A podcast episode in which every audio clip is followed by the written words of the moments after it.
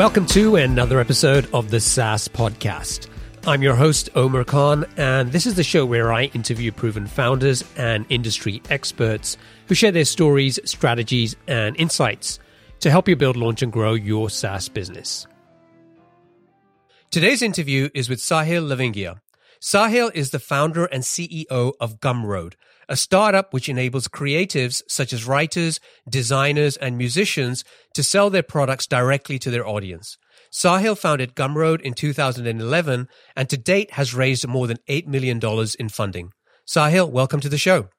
Thanks for having me. So I've told our audience just a little bit about you. Tell us in your own words a little more bit more about you personally and then give us an overview of your product and business.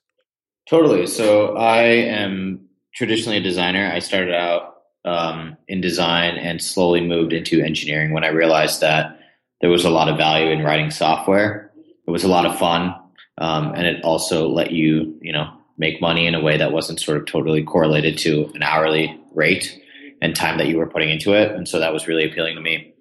Um, I started out making web apps. Uh, quickly realized that mobile apps were slightly more interesting, and I was probably also slightly better at it. And so I started doing that.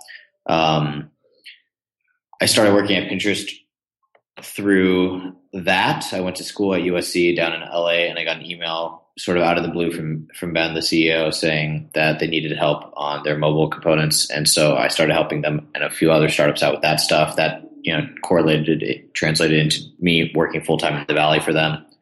And then a year later, I left to start Gumroad, um, mainly because I thought that sort of like you know how I talked about like it was really cool to be able to like write software because it was this interesting combination of like doing something that I really like to do making money off of it and then also having a real impact.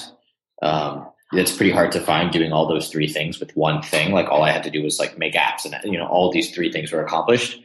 And with Gumroad, we sort of want to enable that to happen to a, a sort of broader group of people, as you mentioned, writers, filmmakers, comedians, authors, comic writers, etc. Awesome. Now, before we dive into more details, we like to kick things off with a success quote to better understand what drives and motivates our guests. What is one of your favorite success quotes? Yeah, so Steve Jobs said this thing that is basically, I'll just quote it everything was made up by people that were no smarter than you. I think it's just good as you, you know, you go through your life, sort of being aware that everything around you was built by people that were just as smart as you are, probably less smart because that stuff happened in the past and you probably know more than they do or more than know more than they did. Cool. So before we talk about Gumroad, I want to find out a little bit more about you. Tell me, where did you grow up? So I grew up in Singapore primarily. And when did you? You're so you're in the Valley now. Yeah, I well I live in San Francisco. Yeah, I'm in the Bay Area. And so when did you move over there? I moved over here in 2011, January of 2011. And you mentioned you you joined Pinterest. Tell me a little bit more about how that happened.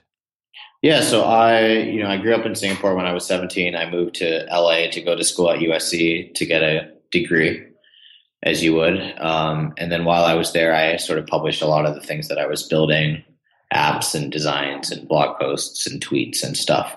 I basically decided that now that I was sort of in America and in California more specifically, it probably made a lot of sense to sort of put myself out there a little bit.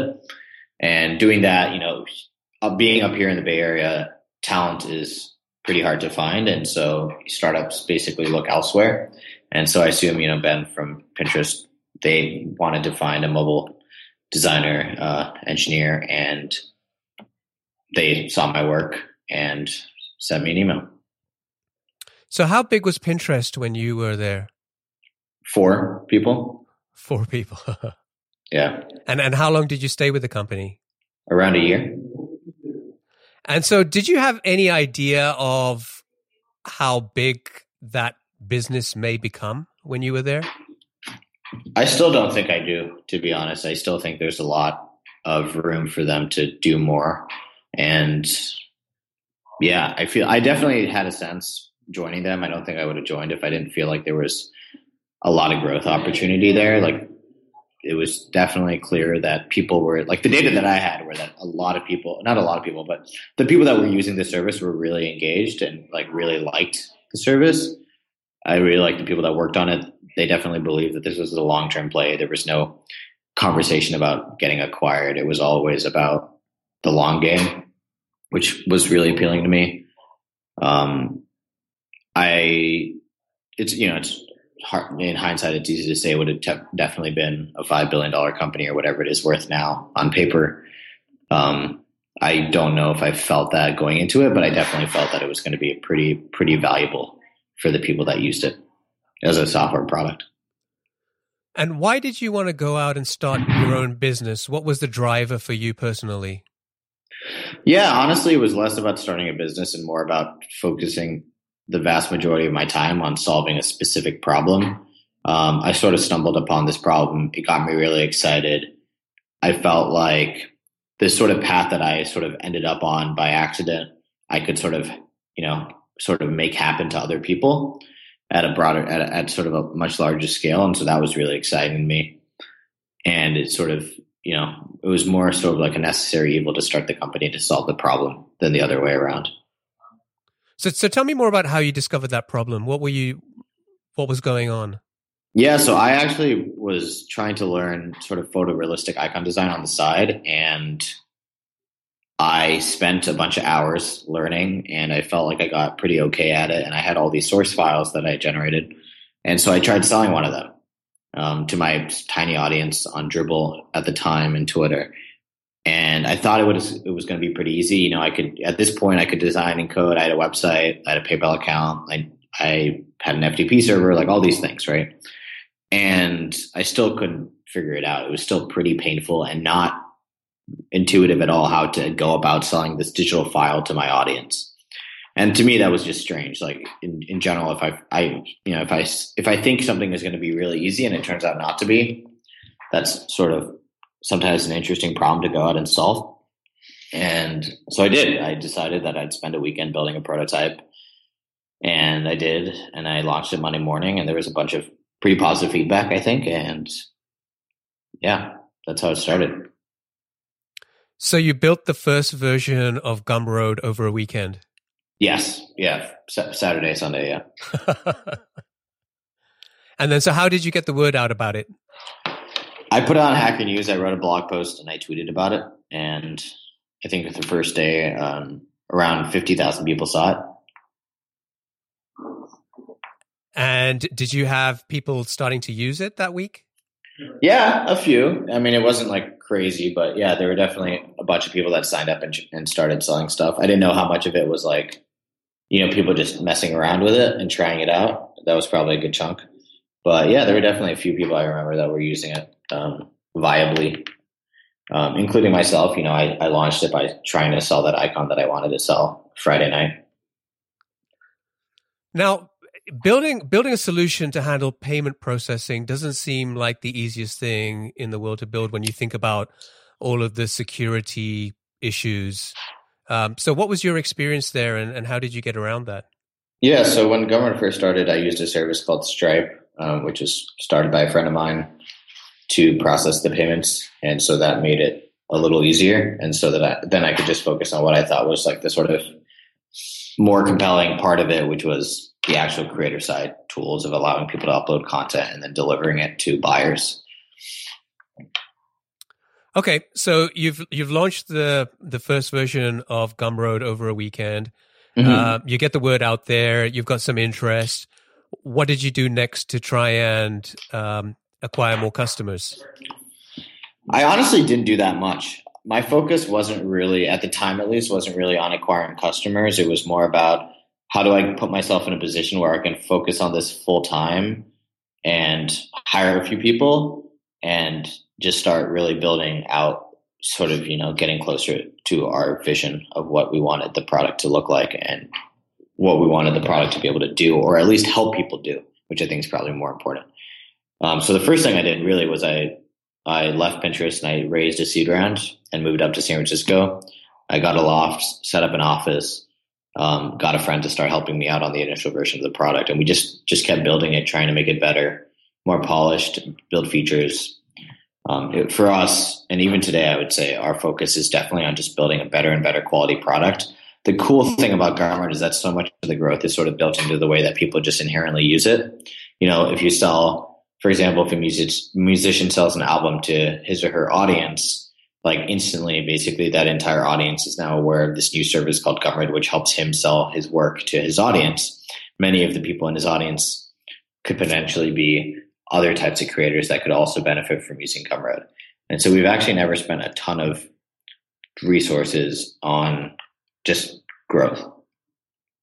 So every time somebody uses Gumroad to sell a digital product, um, their customers get to know about about Gumroad through the purchasing experience.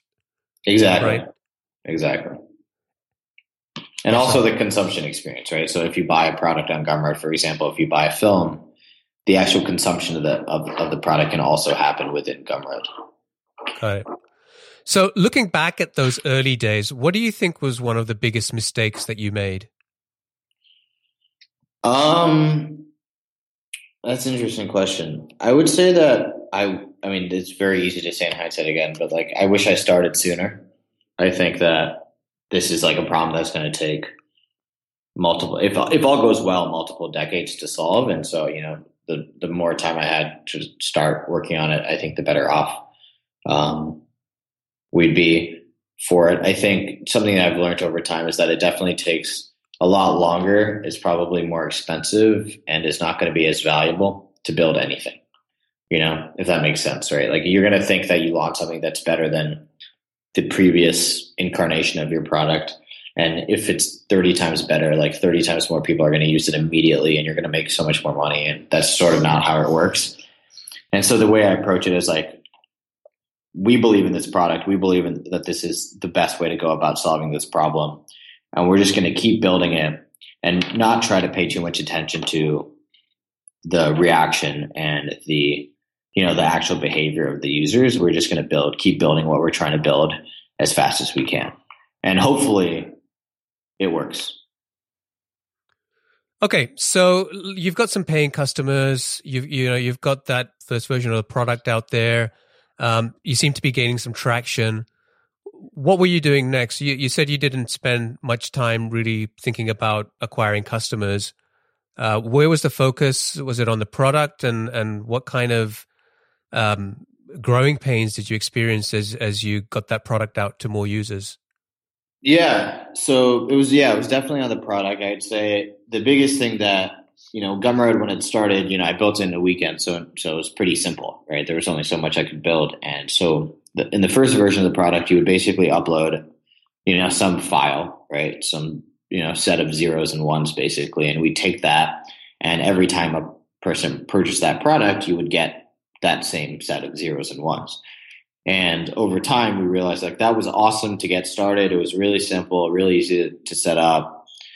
Um, the issue was that over time, people actually didn't want to sort of deal with this really low level sort of implementation. They wanted to say, "Hey, I'm selling a book."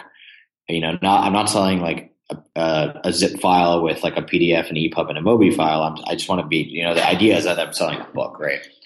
And on the consumer side, it's similar. If you buy a book, you want to buy a book and you want to read the book. You don't, don't necessarily care about the underlying, like what's happening. And, you know, a lot of the work we've done over the past uh, year or two has been around that, around how do we abstract away the complexity that doesn't matter to our users. And that's basically all we've been doing. You know, there's there's also just adding features, right? So adding the ability to do a pre-order on Gumroad or subs- a, a, subscription on Gumroad or you know better analytics, um, mobile consumption. Um, you know, last week we launched a way to buy things in line on Twitter. Um, but the vast majority of the work we do is thinking about how do we abstract away complexity. So you're you're a first time CEO and you're fairly young as well. Mm-hmm. You're, are you, are you 22? Yeah. 22. So what's that experience been like as, as a first time CEO and what are some of the biggest challenges that you've faced? Yeah, it's hard. It's you know I don't know I, I don't really know how well it's going because I don't have anything any other experiences of any similar nature to compare it to. But I think it's it's go, it's gone pretty well so far. You know, I sleep pretty well. I have a few white hairs, but overall, I think I've handled it pretty okay. Um, in terms of challenges, I think there are probably quite a few. Um, one is managing people and leading people. I think those are two separate things, but I think, you know, I've never sort of done that before. I didn't really know what it meant. It sounds kind of douchey, but there's a lot of value in being able to do both of those jobs pretty well. Um, one of the best things I've learned so far is probably how to give feedback and take feedback. It's probably the best job you can have if, you, if that's important to you. And I do think it is. And so I think I've gone, you know, the last two and a half, three years now, um, I'm a lot better at, at, giving both positive and negative feedback to people and, and actually trying to do it in a way that's going to help people improve. Um, another thing that I, I, I, think I'm okay at, but can definitely get better at, is just being self aware. I think when you're a CEO, your actions go pretty far. Um, and so you have to just be pretty self aware of what people think of you and your decision making process and the reasoning that goes into a decision that you've made. And you have to be really good at communicating the why, not just the what. And you have to do it without other people telling you to do it, if that makes sense. Yeah, sure. So, yeah, those are a few of the challenges. Okay. And so a couple of years ago, you went through a Series A round and raised around, around $7 million? Yep, correct. So tell me about that experience. You know, how did you learn to to go through that process and and raise that money? Yeah. So the way it sort of happened was we so we at the time had a you know closed the seed round of a million bucks or so, and from you know a bunch of pretty awesome people, we didn't really need to raise money again. And as it goes, a bunch of people um, in the venture capital community saw the stuff that we were doing, the products that we were building, and got pretty excited about the vision. And as is their job, they emailed me asking if I could sit down with them and explain to them, you know, from my point of view, why what I was doing was interesting, exciting, important, valuable, meaningful, etc. And so I did a couple times, and yeah, people were like, "Hey, this is, sounds really cool. We'd actually love to see if you'd be interested in just you know turning this into sort of a Series A, like the next sort of step up type of company. Um, and that was exciting to me. You know, I started Gumroad because I really believed in where it could go. It wasn't like a sort of see if it works over time. It was more like I know this is going to work. I just need as many resources resources as possible as soon as possible. And yeah, so I did it. I had a couple partnership meetings, and you know, got a few term sheets, etc., and decided to raise the round in terms of how I was able to navigate it as a first timer, um, the great thing about our industry in particular over maybe others is that there's just so much information out there on how to go about doing this. You know, a lot of people have done it by now, and it's not a sort of thing that once you do it, you're sort of secretive about how you did it, just like I told you basically exactly how it went down. A lot of people were willing to tell me the exact same thing. I also had a good group of seed investors that were, you know, pretty available to talk to uh, quite frequently about how they thought about the process and the terms and any questions that I had. And then the other thing is when you're raising money, it's not really sort of a combative thing, right? It's not really you versus a bunch of venture capitalists. Like there's negotiation and stuff involved, but it's really about working together to figure out how you can work together uh, in the future. And so even like, you know, if I had a question, I would just ask the person I was negotiating with, like, what do you think about this? And luckily, like, you know, these are pretty long term relationships that you're building. Everyone here is going to be doing this for probably quite a long time. And so no one is really trying to like screw you over for short short term gain. It's just not worth it. Nor is it any fun. Yeah. So so talking about this industry, I, I heard a recall a funny story I heard about, you know, how you actually got into, you know, even using computers and something to do with your brother. Can you yeah. can you share that story with our audience? Totally. I'm surprised you found that. Um, yeah. So my brother actually, I think was he's two years younger than I am, but I think he was ahead of the curve in terms of technology. This is probably pretty common nowadays if you compare young young people to older, slightly older people. but yeah, he was into technology, and so my mom. I remember this one time where my mom asked him, like, there was some problem with the computer or the internet or something, and my mom went to him for help, and I just thought that was ridiculous that that she would approach him before me for help with anything. Um, and so I took it upon myself to beat him, and that's sort of how it started, I guess. Yeah.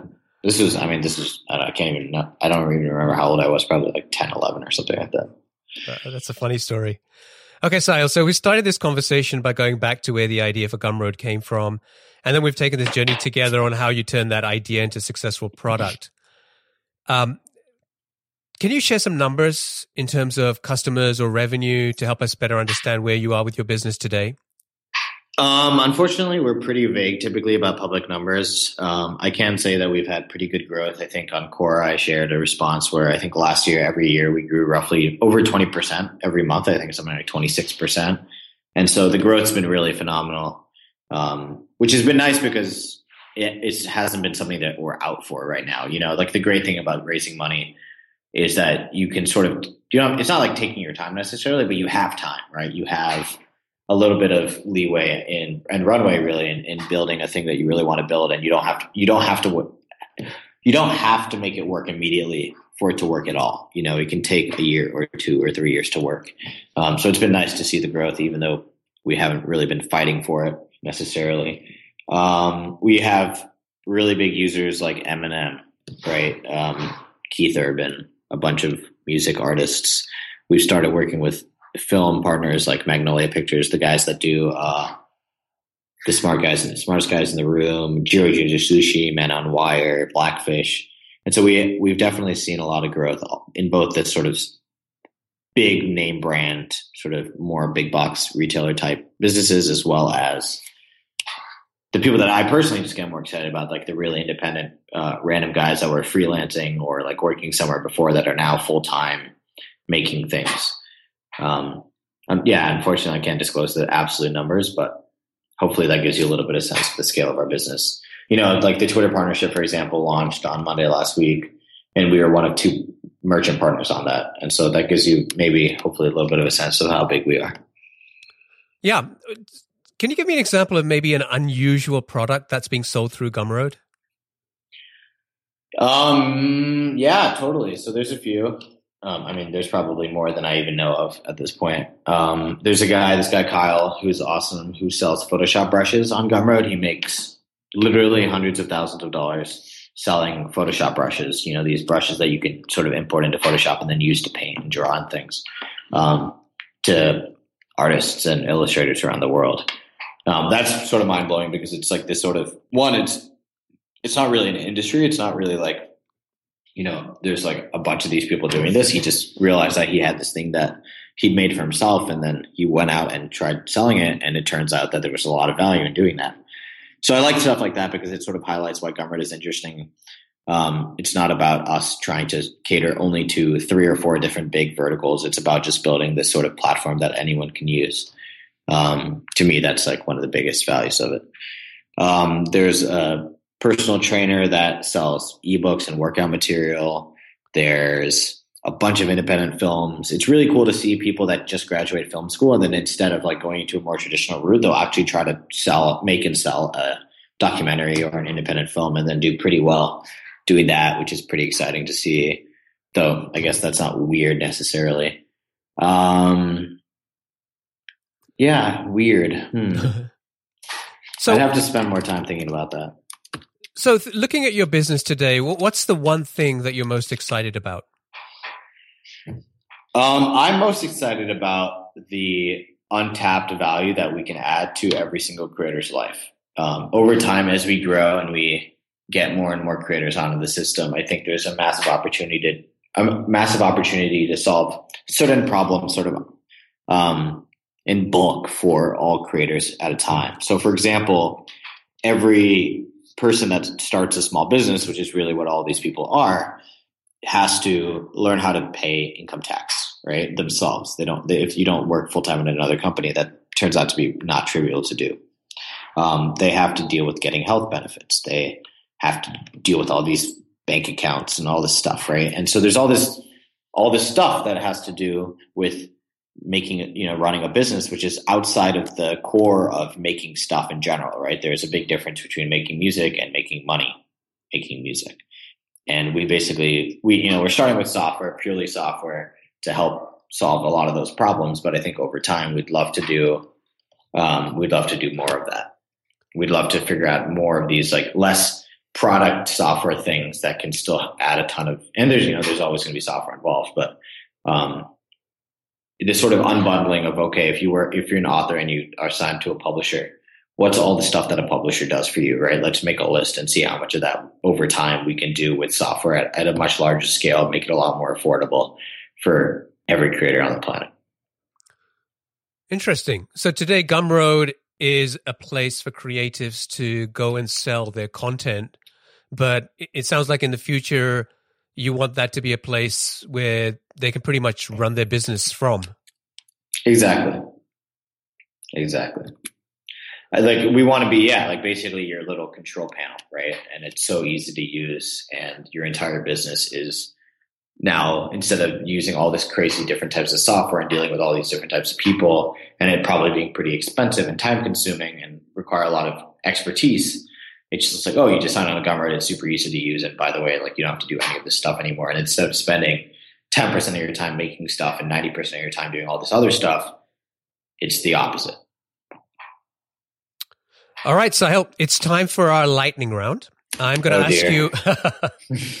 I'm going to ask you a series of questions, and I'd like you to answer them as quickly as you can. Are you ready? Yes. Well, no, but sure. Let's go. All right. What's the best piece of business advice that you've ever received? Yeah, um, I'm going to answer this in two parts. The best piece of advice definitely has been the fact that most advice doesn't really matter that much.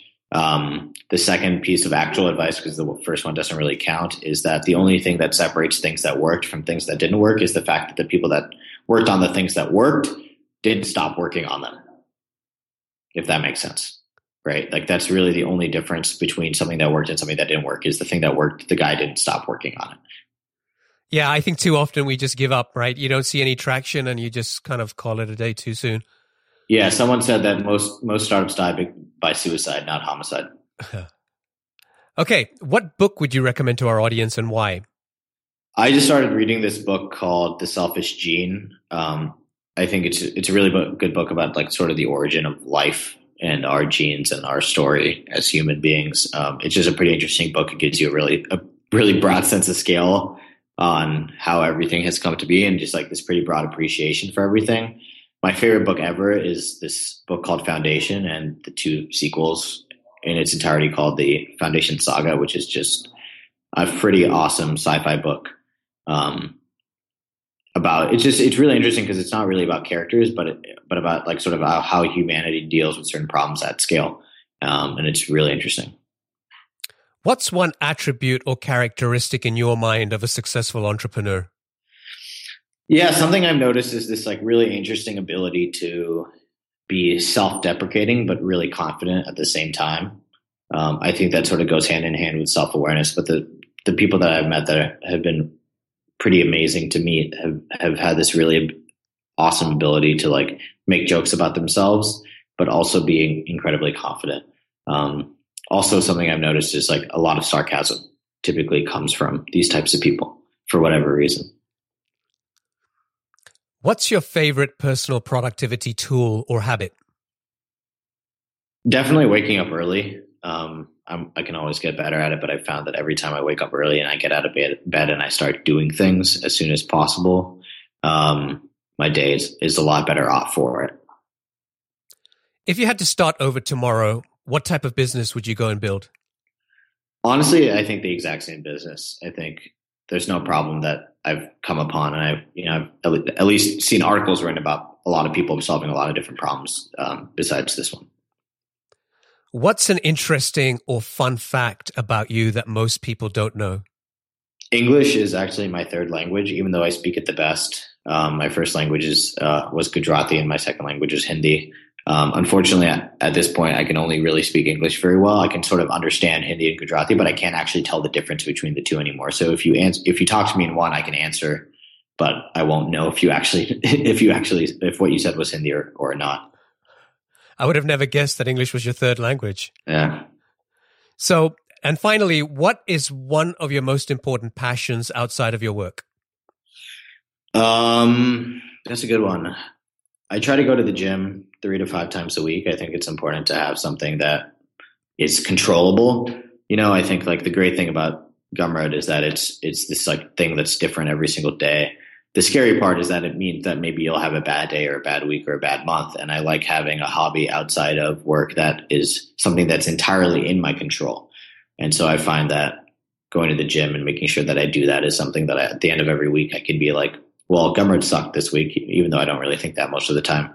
Uh, but at least I went to the gym and I like I was able to like sort of, you know, progress in some way personally. All right, you made it through the lightning round. Sweet. So Sahil, I want to thank you for joining me today and talking about Gumroad. I really appreciate you sharing your experiences and insights with our audience. And thanks for letting us get to know you a little better personally too. If folks want to find out more about Gumroad or they want to get in touch with you, what's the best way for them to do that? Yeah, so definitely if you want to find more about Gumroad, just visit the website. My personal email is my first name, Sahil at gumroad.com. You can also at reply me on Twitter. Uh, my Twitter handle is at SHL. Um, those are probably the two best ways to get a hold of me. Awesome. So thanks again, Sahil, and I wish you continued success with Gumroad in the future. Awesome. Really appreciate you having me and yeah, the best the same to you. Cheers.